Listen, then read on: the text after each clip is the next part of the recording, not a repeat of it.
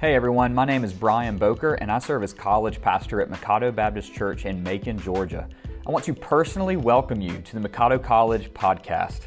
This podcast was created to provide content in the form of messages, talks, and conversations that help accomplish our church's mission to declare the gospel, disciple believers, and do the work of the ministry.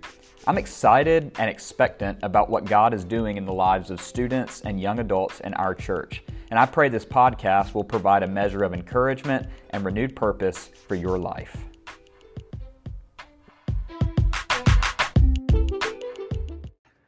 You could join me in Romans chapter 12, if you have a copy of Scripture with you, whether that's on your phone or you actually have a, a physical Bible with you, we're going to start in Romans 12 here in just a little bit. Um, I appreciate the ones who are involved in our midweek, the traditions that we have, and the things that we do. Um, I definitely don't take that for granted, especially being involved in praying for the nations um, and being globally minded with the gospel. I think that's that's really really important. We're talking about God's will, and as a Christ follower, I would hope that you would desire to do what God has for your life. Uh, sometimes the idea of God's will can be a little bit confusing for people, like how do I actually find that, or who do I listen to that gives me advice on how to do God's will.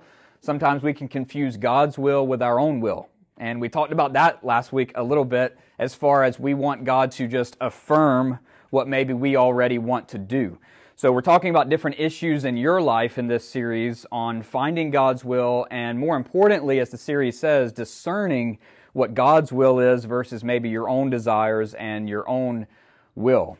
Um, sometimes we can be tempted to feel like we're being left behind in certain seasons of life. And maybe you felt that as a kid, uh, middle schooler, high schooler, even in college now, like when all of your friends were getting their first phone. Um, everybody was getting a phone, and maybe your parents were like, You're not getting one yet. Don't feel bad. I didn't get my first phone until I was a senior in high school, okay? And it was a flip phone that took terrible pictures. Like me to Ethan, you know, take a picture, and it's just like really blurry, and, you know, we thought it was the coolest thing. And you actually had limits of text messages that you could send. So I could only send and receive 160 text messages a month. And I would like almost go through that in three or four days. Then I'm like letting all of my friends know, like, don't text me or I'll get charged. And then I'd have to pay for those. You had a character limit on your texts. Uh, we're talking about dating tonight. And if you had a Verizon plan, then calls to Verizon were free but not to other carriers like AT&T or T-Mobile until after 9 o'clock. So that kind of dictated who you dated sometimes, depending, hey, what kind of phone do you have? So how many times can I call you? That kind of thing. We don't have to worry about any of that. Uh, maybe you felt left behind when your friends were getting a phone and maybe uh, you didn't. Or somebody got their license and you didn't have your license yet, or your parents made you wait till you were 17 or something like that, and you kind of felt like, man, I'm being left behind. Maybe now, like all of your friends are dating and you're not, then you'll get into a season where everybody's getting engaged and maybe you're not even dating yet or your guy hadn't asked you to marry him yet. And then all your friends are going to get married. And then it's just like a rite of passage, I guess. Me and Christina didn't do this, but it's like if you get married, you have to get a pet. Like people that are newlyweds have to get a dog or whatever. We made the decision not to do that. We still haven't done that. When Wesley starts asking, I'm sure that's going to tug on our heartstrings a little bit, and we'll probably end up caving in, I guess. Everybody's getting a dog. Oh, we got to get one. Then everybody's starting to have kids. Well, we haven't had kids yet. And sometimes we can feel like we're behind, like other people in their season of life. But sometimes we forget that God has a specific plan for you. God has a specific will for you. And that's what this series is about. Look at Romans chapter 12, verses 1 and 2 with me. I'm going to give you some introduction and then we'll dive into what we're going to discuss tonight, which is dating in God's will, which, of course, at your stage in life will lead to marriage. I don't think you're at the stage where you're just dating to date anymore, or you're just like, well, let's just see how this goes, or I'll go to a prom with somebody or whatever. I mean, you're at the season of life now where realistically, every date could be a potential mate. And so it can lead to marriage. Romans 12, 1 and 2. I beseech you, therefore, brethren, by the mercies of God, that you present your bodies a living sacrifice, holy and acceptable unto God, which is your reasonable service. Verse 2. And be not conformed to this world, but be transformed by the renewing of your mind, that you may prove what is that good, acceptable, and perfect will of God. In every lesson that we have in this series, this is our criteria for finding the will of God, and it comes from these two verses. So we're daily sacrificing. We're saying, God, you can have my plans, you can have my life, you can have my relationship, you can have my lane that you're calling me into, and that's a daily thing. It's not an emergency thing like when a situation comes up. It's every day sacrificing, submitting, surrender. And then reasonable service is ra- your rational expectation for God. Like Jesus has done so much for us, it's just our reasonable service that we should serve Him. And we forget that sometimes because we get in our own heads and we have our own plans and we can forget what Jesus truly did. So it's our reasonable service and it removes pressure to be like the world. You don't have to be like the world. You don't have to do the things the world is doing. And you don't have to do what everybody else around you is doing. And so when it comes to dating or when it comes to marriage or whatever, like, well, all my friends, well, you don't necessarily have to, okay, because you have your lane that God's called you to. And then thinking differently at the end of verse 2, or in the middle of verse 2, it says, to renew your mind. So think differently and think biblically. Our thesis statement for this entire series is this we should desire for our choices to align with God's will for our life. So God has a permissive will and then he has a perfect will. Our desire as a Christ follower should be for those to be on track with each other. But sometimes we want to go this direction and maybe God has this plan for us. But that's our thesis statement. Psalm 37 4 says, Delight yourself in the Lord and He will give you the desires of your heart. Here's our prayer for this series. And when it comes to dating and marriage, I would encourage you to make this your prayer. Dear God, your will, nothing more, nothing less, nothing else. So, whether you're dating right now, we do have some couples in here that I know of. Uh, maybe your boyfriend or girlfriend's not here, but, but you're just here and you're thinking through this. Maybe you just got out of a relationship and you're single now. Maybe you've been dating for several years and you're right on the, the brink of graduation. It's like, okay, what's the next step? Is it engagement? Is it you can really see yourself with this person for the rest of your life because it's a lifelong commitment? Wherever you are, dear God, your will, even if you've been dating for five years or five months or five weeks, your will, nothing more, nothing less, nothing else. Go with me to Genesis chapter 2. So, all the way back at the beginning, I want to look at one verse in chapter 2. Um, just to give you some context, Genesis 2 is not a different creation account, okay? It gives more detail to what God did in Genesis chapter 1. Genesis chapter 2, verse 24. So, in the Garden of Eden, God gave Adam a wife, He gave him a helper, He gave him a partner. Adam, it says that uh, God formed all the animals and he gave names to the animals, and, but there was no helper for him. So look at Genesis chapter 2 and verse 24. So this is after God puts Adam in a deep sleep and he creates Eve, and he wakes up and Eve is there. And verse 24 it says, Therefore shall a man leave his father and mother, and shall cleave unto his wife, and they shall be one flesh. So God instituted marriage in the garden. And this is really, really early on, and it's pre fall. So God instituted marriage pre fall. It's really important to remember that. Proverbs chapter 18, verse 22 says, Whoever finds a wife finds a good thing. The Bible also talks about people being single for life, like Paul. It's, it's pretty well known and accepted that he was single.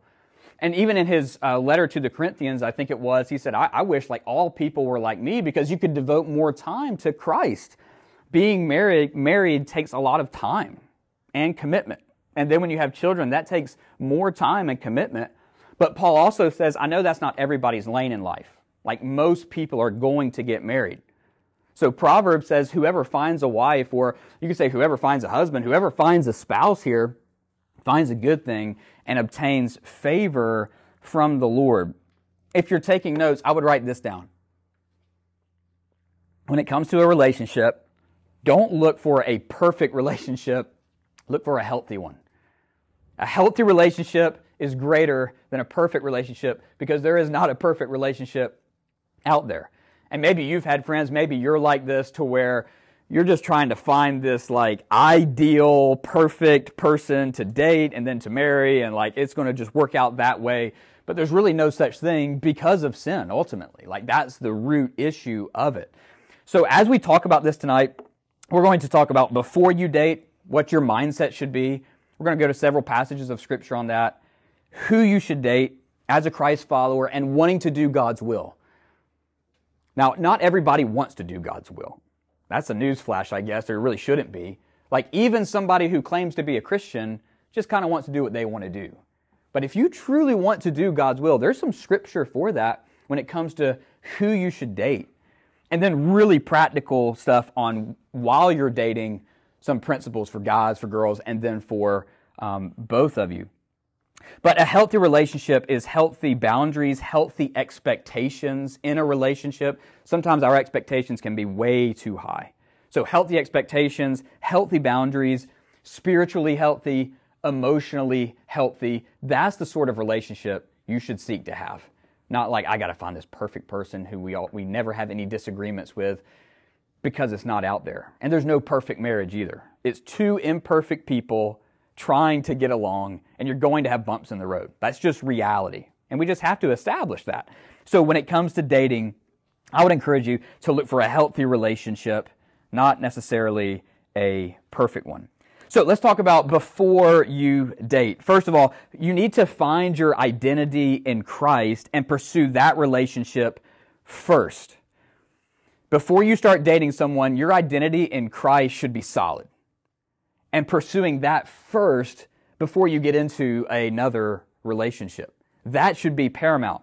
I don't know what it was about this, but I guess we're going to have two or three of these about the greater. Your vertical relationship with God is greater than your horizontal relationship with someone else. As, as far as like in, in context, dating someone. Like your identity in Christ should be solid and you should be pursuing God first before you're ready to date. And what that could include is you recently got out of a relationship and now you're just somebody's just looking for a rebound, like to fulfill whatever hole is there. Work on your relationship with God first and make that paramount before you add another layer into your life and get into a relationship with someone else, especially in your life stage of dating for your future, not just dating to date. I guess some people in your life stage are still doing that, but I don't really think that's a very mature move at your age. So work on your relationship with God first. Also before your date, before you date, being okay with not dating is a good sign that you're ready to date. Being okay with not dating, being okay with being single is actually a really good sign and a healthy sign that you're actually more ready to date. Just to give you my story, I, when I was in ninth grade, I started dating this girl. She was a junior in high school. We went to the same high school, so I was very young, okay, and very immature and we dated for four years. Um, she went off to college, still dating. I got to college. One of the reasons, I mean, that was, I mean, of course, it played a factor into it that it, where I went where I went because she was there, and there were other reasons too. I had family members there. I wanted to go into education. They had a great education program. It was very affordable, five thousand dollars a year to go to that college, so that was pretty affordable. And then also, the girl that I was dating for the last four years, she happened to be there too. Well, I get there as a freshman, okay? Right when I get there, there was this other guy that she had been talking to while she was at college for the two years that I was still back in high school, and she got with him. Now, my parents were never really for this relationship in the first place, not necessarily because she was like this, you know, bad person or whatever. They just didn't see it for me, and they they tried to tell me that, but you know, sometimes when you're growing up, you're like, mom and dad, I don't know what they're talking about, you know, and you think that you just automatically love somebody and that love is, you think love's not a choice, but it is. And you're like, well, I just love them. Like, I'm not, cho-. no, love is a choice, okay? Everyday choice. So I get there, we break up and she starts dating the guy and of all, of all the dorms and all the halls and all the rooms, he's on my hall as a freshman there. So, Every time I walk out the door, we're passing each other in the hallway, and it was a very awkward, difficult time for me my first semester of my freshman year in Florida, away from home, had good friends around me, but I almost wanted to leave the college. So it was a tough semester. And it got to the point where I had to get, it was several months to the point where I was just fine with being single. I was okay. And it took me getting to my sophomore year in college to finally get to that point of, all right, I'm good. I'm not going to let this dictate my future and I'm going to work on my relationship with God. I had just gotten saved the night before I went to college. So that's another story there. So I'm working on that. And it got to that point of saying, you know what, I'm okay being single. And then I went home for Christmas break and I noticed this girl on the basketball court named Christina. And I'm like, I knew her family for a long time and I started putting pieces together and I'm like, no way, there's no way that this could work. And the rest is history. But it got to that point where I was fine being okay being single. That's actually a healthy place to be in. Third, before you date, why are you wanting to date? You should date with the future in mind, and you should want to date with evaluating if you could spend the rest of your life with someone. That should be why you're wanting to date at this point in your life. It's an evaluation stage at this point. Evaluating, can I be with this person the rest of my life? Number four, before you date, where are you looking? There's an example uh, in the book of Ruth. And Ruth and Boaz ultimately get married, but Ruth was doing God's will for her life, and she was where she needed to be and did what she needed to do for Boaz to essentially notice her. And then they ended up getting married. He was the kinsman redeemer. It's an awesome story of a love um, situation between two people, but also metaphorically God's love for us as well. And Ruth was where she needed to be. What community are you in that exposes you to certain people? So before you date, who are you surrounding yourself with? Like, what sea are you swimming in? Some people are like, there's plenty of fish in the sea, but what sea are you in? So you're not going to find the right people if you're in the sea where right people are not. But also, here's a newsflash. Just because a guy brings a Bible to church doesn't mean that you should date him.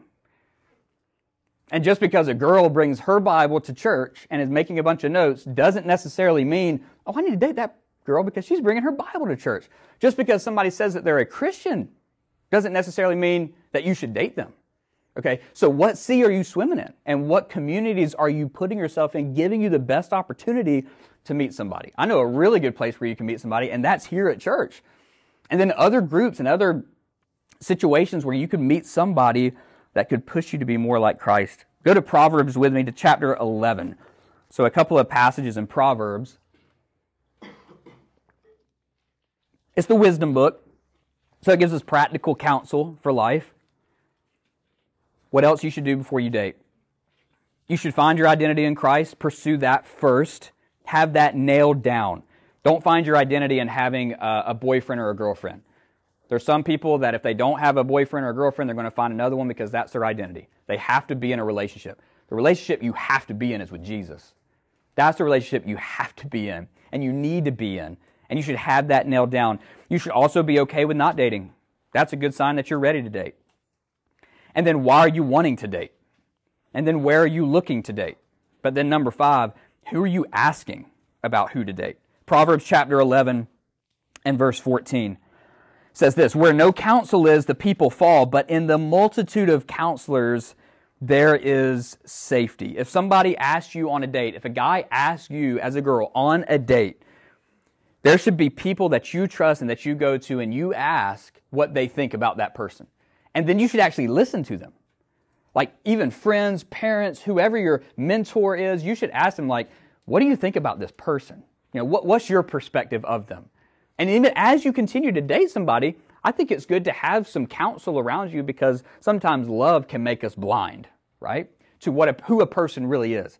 That was my situation with the girl that I was dating. There were people saying, I don't know if this is right. I'm like, oh, whatever. I couldn't see it, but they could see it because they were on the outside. So who are you asking? That's all before you date. Now, who should you date? I would encourage you to do this. I would encourage you to date with both eyes open to the person and close both eyes in prayer while you're considering dating that person.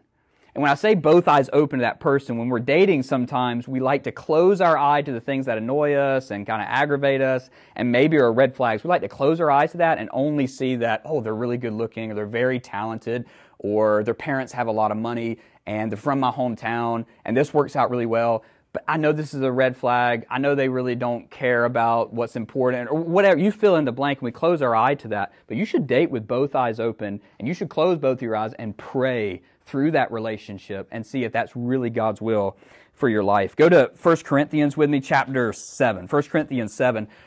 Three areas when it comes to who you should date. If you're wanting to do the will of God, you're discerning God's will. First of all, you should date a growing believer. So it's more than just they identify as a Christian or they say that they're a Christian. You should seek to date someone who is growing in their faith and have been growing in their faith personally before you have even met them and started dating them. That's a great indication of somebody that you should date if you want to do God's will for your life. So you should date a growing believer. 1 Corinthians 7 and verse 39. The context here, Paul in this entire chapter is talking about um, marriage, and he gets to this point where if a, if a lady's husband dies, okay, she's free to remarry. Like that's not just something we say in our in our vows till death does us part. That's actually a biblical principle because it's a lifelong commitment.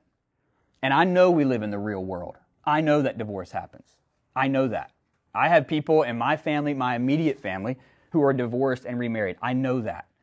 But that doesn't change God's design for what marriage is. Like it's a lifelong commitment. It's actually more than a commitment. It's actually a lifelong covenant, which is more than a commitment. So that's the context there. Okay, this lady's husband dies and she's free to remarry. Look at 1 Corinthians 7, verse 39.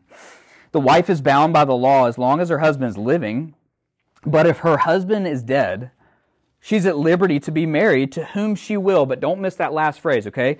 only in the Lord. There's other translations that says to someone who loves the Lord. Like that's really important. Not just that somebody says that they're a Christian or that just goes to church, but somebody who's actually growing in their faith.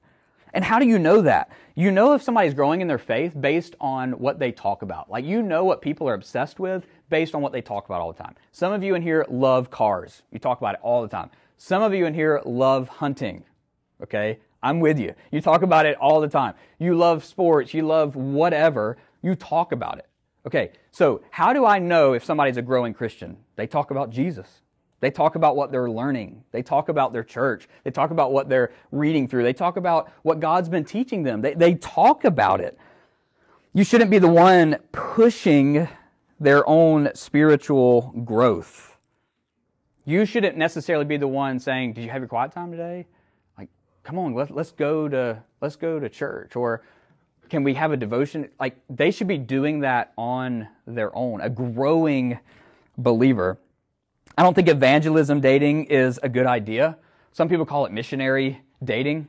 Like you're a believer and you're going to date someone and hopefully they'll get saved because you're dating them and you're bringing them to church. Now, this is this is so rare, but my grandmother and my grandfather this happened with their situation. He promised my grandmother that I promise I'll go to church with you if you marry me. Like, I promise I'll do all that Christian stuff if you marry me. And he was not a believer. And my grandmother was like, okay. And she took him up on it. And they got married and they lived in Miami. And uh, granddaddy never went to church. You know, maybe the first Sunday or the second Sunday or whatever. But then it just fell off. He's like, oh, I'm not going. Grandmama stayed with him. He eventually got saved. He eventually became a pastor. He died in 1988. I was born in 1990. I never got a chance to meet him, but I hear about him all the time. He pastored a church for a very long time here locally. But he was not a believer when my grandmother married him. He ultimately got saved. But my grandmother, who is still alive, 88 today, she would tell you that wasn't very wise on my part. I don't think it's wise because of the principle of not being unequally yoked with unbelievers. Also, you should date a growing believer and think about your future because that is the future dad of your children if you marry that person. That is the future mom of your kids that you marry. Could you see that guy being a dad? Could you see that girl being a mom? Now, I'm not saying like at this point, because I know there's maturity and there's time and all of that, but thinking down the road. Because if every date's a potential mate, and you're not just dating to date and mess around and hook up or whatever, but like you're serious about it, Could you see that person being responsible enough to be a dad one day if you want to have kids? Or be a mom one day if you want to have kids? Like, you should actually consider that and think about your own parents. Because at one point, your own parents, you may not think it now, you know, they look a little bit different. Maybe they gained a little weight. Maybe you're like, oh, mom and dad, they don't know, whatever. But at one point, they were dating, they were where you are, and they had to make that decision. And I don't know if your home situation was a good one, but they made a decision. And now you think about your home situation, you wonder, I wonder if my mom actually thought through this, or my dad actually thought through this. And if you have a really good home situation, like I am so blessed to have both of my parents and they love, they thought through this. So think about your own home situation and you're in a great position in life because you're not married yet. Unless somebody's got a secret and we don't know about it. The only couple that's married in this room is Christina and myself. Like you're not married yet. So you're in a prime position in life to make these kind of decisions. So who you date is so important. Date a growing believer. Number two, date someone who has integrity. Go with me to Proverbs 31. Uh, Caleb read one verse, I think, from this chapter. We're going to read two. Proverbs chapter 31. Date someone with integrity. Here's another greater than. The inner is greater than the outer. The internal is greater than the external. Looks are important, but very minor compared to what you cannot see. You ever been absolutely shocked, especially with celebrities, that a celebrity who has a gorgeous wife cheats on her with someone else, or vice versa? Now, you girls, you're like, how did she cheat on that guy? Man, if I had that guy, I would, man, that would be my dream. How does that happen? Because looks fade. As you get older, but then also, when you marry someone and you're with them all the time and you become very familiar, you have to be very intentional about intimacy. You have to be very intentional about still being attracted to that person because you're with each other all the time. So, looks are not everything, they're actually very minimal. They're important. I think you should be attracted to the person that you marry. I wasn't going to make the decision to not be attracted to the person that I marry. I have to wake up to him every single day, so I'm very attracted but it, it fades with time in different ways. And actually, it gets better in intimacy and it gets better in your marriage and your relationship as time goes on. It becomes more meaningful. But looks are not everything. The internal is so much more important than the external. And that comes from Proverbs 31. Look at Proverbs 31, verse 10. Who can find a virtuous woman? Her price is far above rubies. That means it's rare, guys. That means it's rare.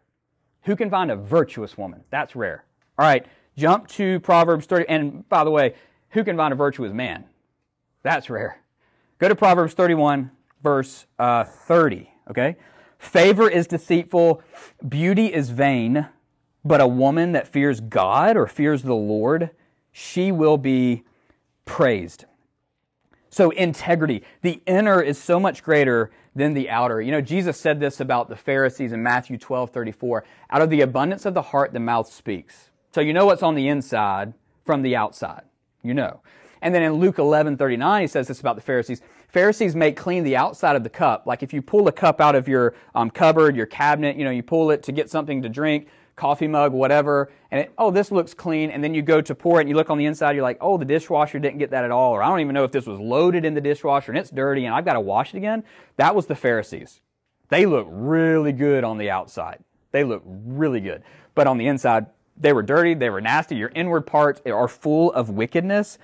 So it is so important to really focus on the integrity of the person you're wanting to date. Like, who are they?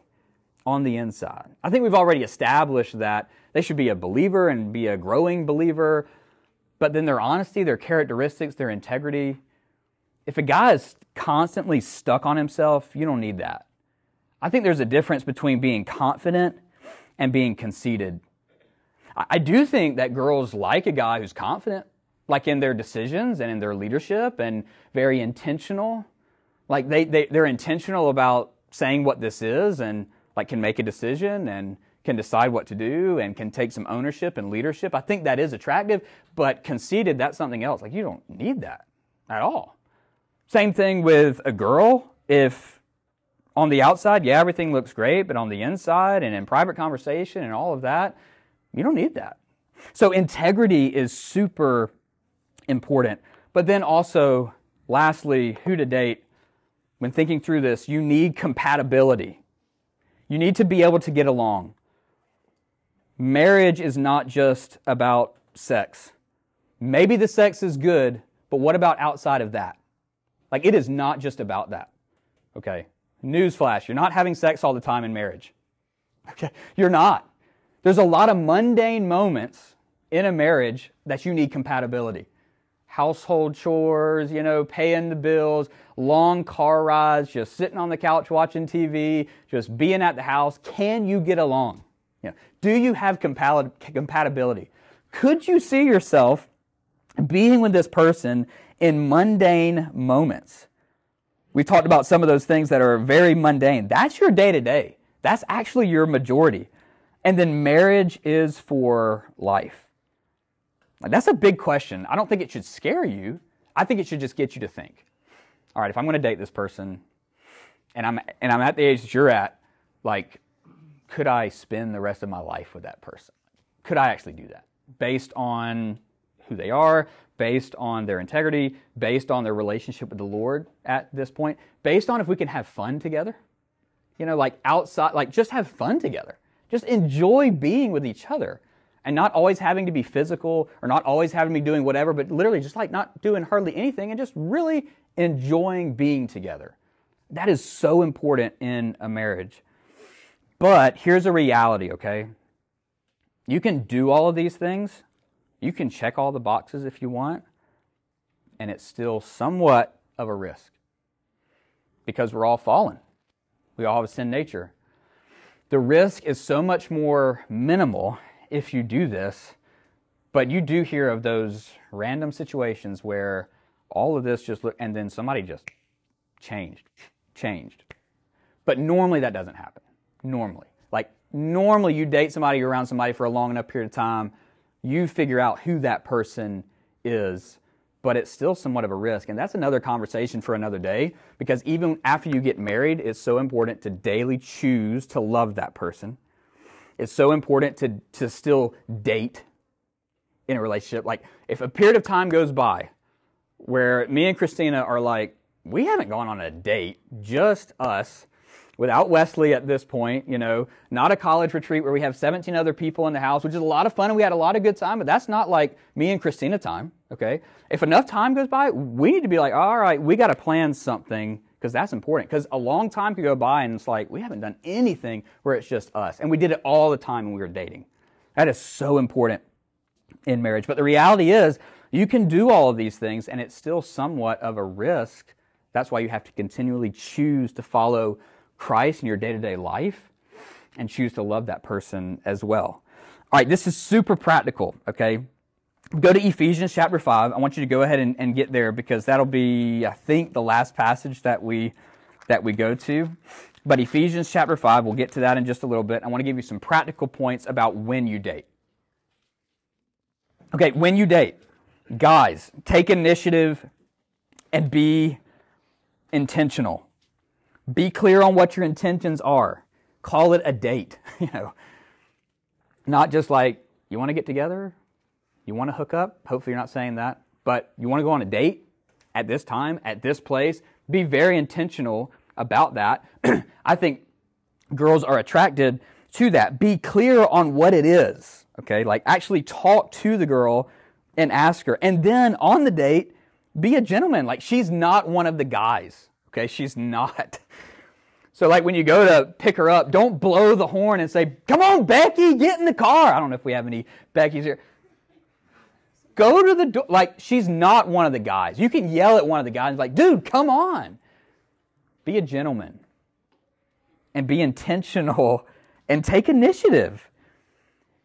Girls, if a godly guy, if he's godly, he, he's godly, you know he's a growing Christian, and all this, and maybe you didn't see it coming, but he takes the initiative and asks you out on a date. I'm not saying you have to do this, and you can completely disagree with me if you would like to, but maybe you should just go on the date. Like, even if you're like, eh, I didn't really see, like, I'm not really attracted. You know that some people actually become more attractive the more you get to know them? And some people become less attractive the more you get to know them. You know, so you could go on a date with someone like, man, that guy's hot. You go on a date with him, and, you, and he's a jerk. He doesn't. He is not as attractive as you thought he was. And then there may be a guy, you know, he's a godly guy. He's checking these boxes, whatever. You thought through it, you prayed about it. He asked you on a date, and you're like, "Oh, that came out of nowhere," but I'll give it a try. Give it a try, and then if it's not a second date, like, have enough integrity to say no to the second one. But at least you gave it a try. I think there's some value in that. And also, I would say to the girls, play a little hard to get as well. That's a that's actually a, a, a good thing. The, the first long text that I sent Christina after some basketball game that I watched, like, you know, you played, I think they lost something, but I was trying to be encouraging. You played so good, da da da. Lucky for me, I never had to get her number because my sister and Christina were very, very good friends. So my sister didn't have a phone, so she texted Christina from my phone, so I already had her number, so that worked out really well. So I'm like, oh, you played good and all this. Christina's response, thanks. and then you're stuck, like, now what do I say? You did really good. Like repeat it again. I'm like, I'll just leave it at that. There's value in playing hard to get. Okay, for both of you, I've got to hurry here. I would say honor each other's boundaries, okay? Hopefully, and we had a boundary series. Hopefully, before you start dating someone, you've established some boundaries in your life, like before you even started dating them. So if you start dating somebody and they have some very clear boundaries and they told you what those boundaries are, honor those. Don't say, well, that's dumb. Well, we're dating now. It's no big deal. Honor them. Like, honor their personal boundaries. Also, define what this is. Not leading on or just ghosting somebody. Have an exit plan that's actually honoring to that person. Guys should honor girls, and girls should honor guys too. Like, there's value there. And with that, give value to the other person as a brother or sister in Christ, because that's what they are to you. The scripture that deals with relationships between a man and a woman, most of the scripture, like I don't think there's really any scripture that you could go to and be like, this is talking specifically about dating. Dating is actually not that old of a concept. So 99.9% of the scripture on a relationship between a man and a woman is, is marriage. Okay? And you're not married to him yet. Even being engaged, you're not married to him yet. They're a brother or sister in Christ. And so give them value of that. You're not her husband yet, and you're not his wife yet. Okay? So the scripture deals with the marriage relationship. I would also encourage you to do this date in community. All right, Proverbs 11 14. In the multitude of counselors, there's safety. Don't be by yourselves all the time and just shut everybody out. Okay, maybe you had a friend and once they started dating, you never see them again. Date in community.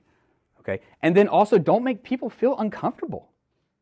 Don't do it. Like everybody is awkward around that couple, you know, we, we used to have a good time together, but we can't have a good time together. Don't make people feel uncomfortable when you're around them. And dating community, I think there's a lot of value in that.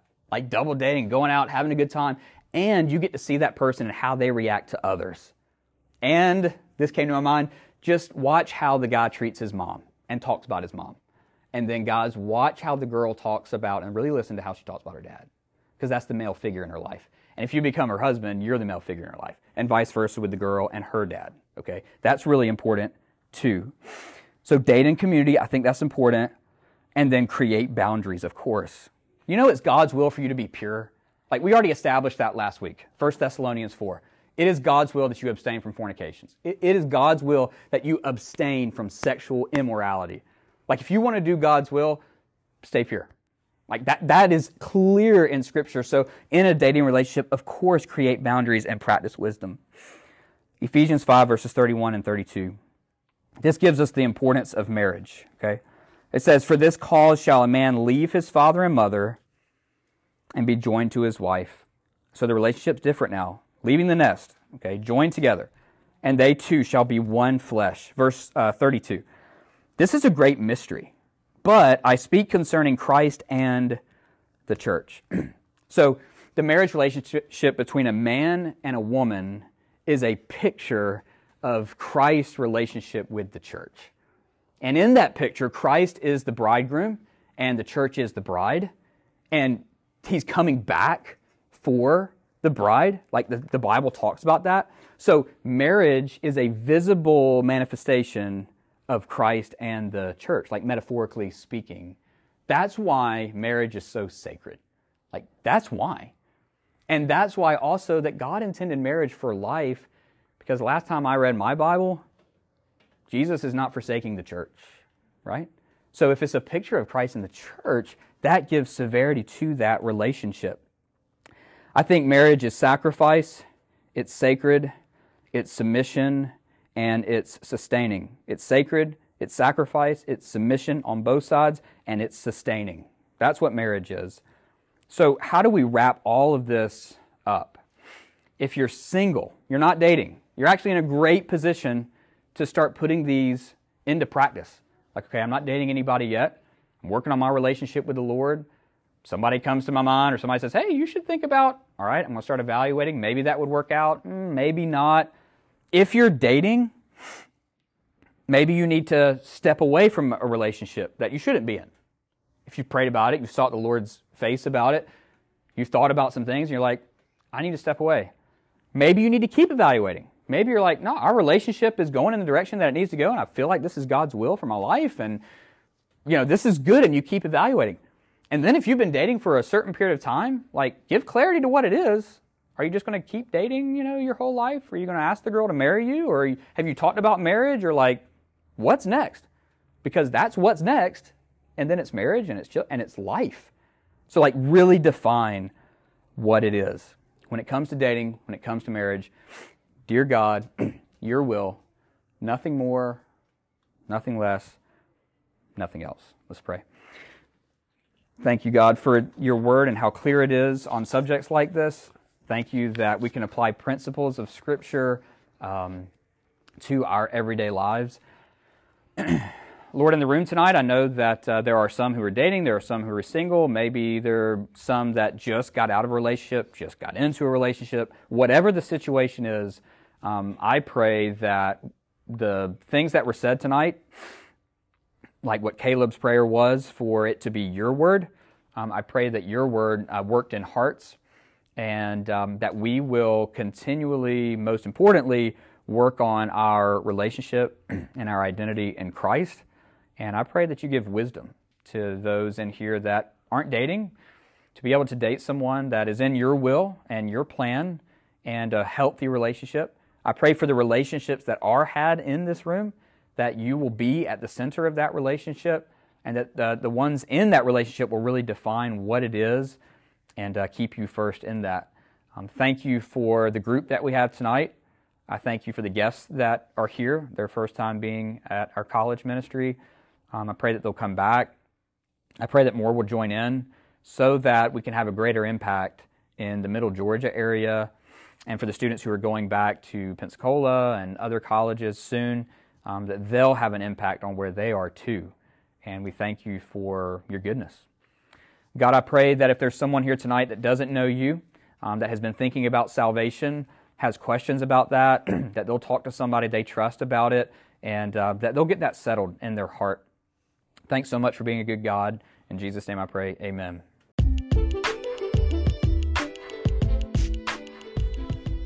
Thanks for listening to the Mikado College podcast. If you were in the Middle Georgia area and you don't have a church, we would love to get a chance to meet you.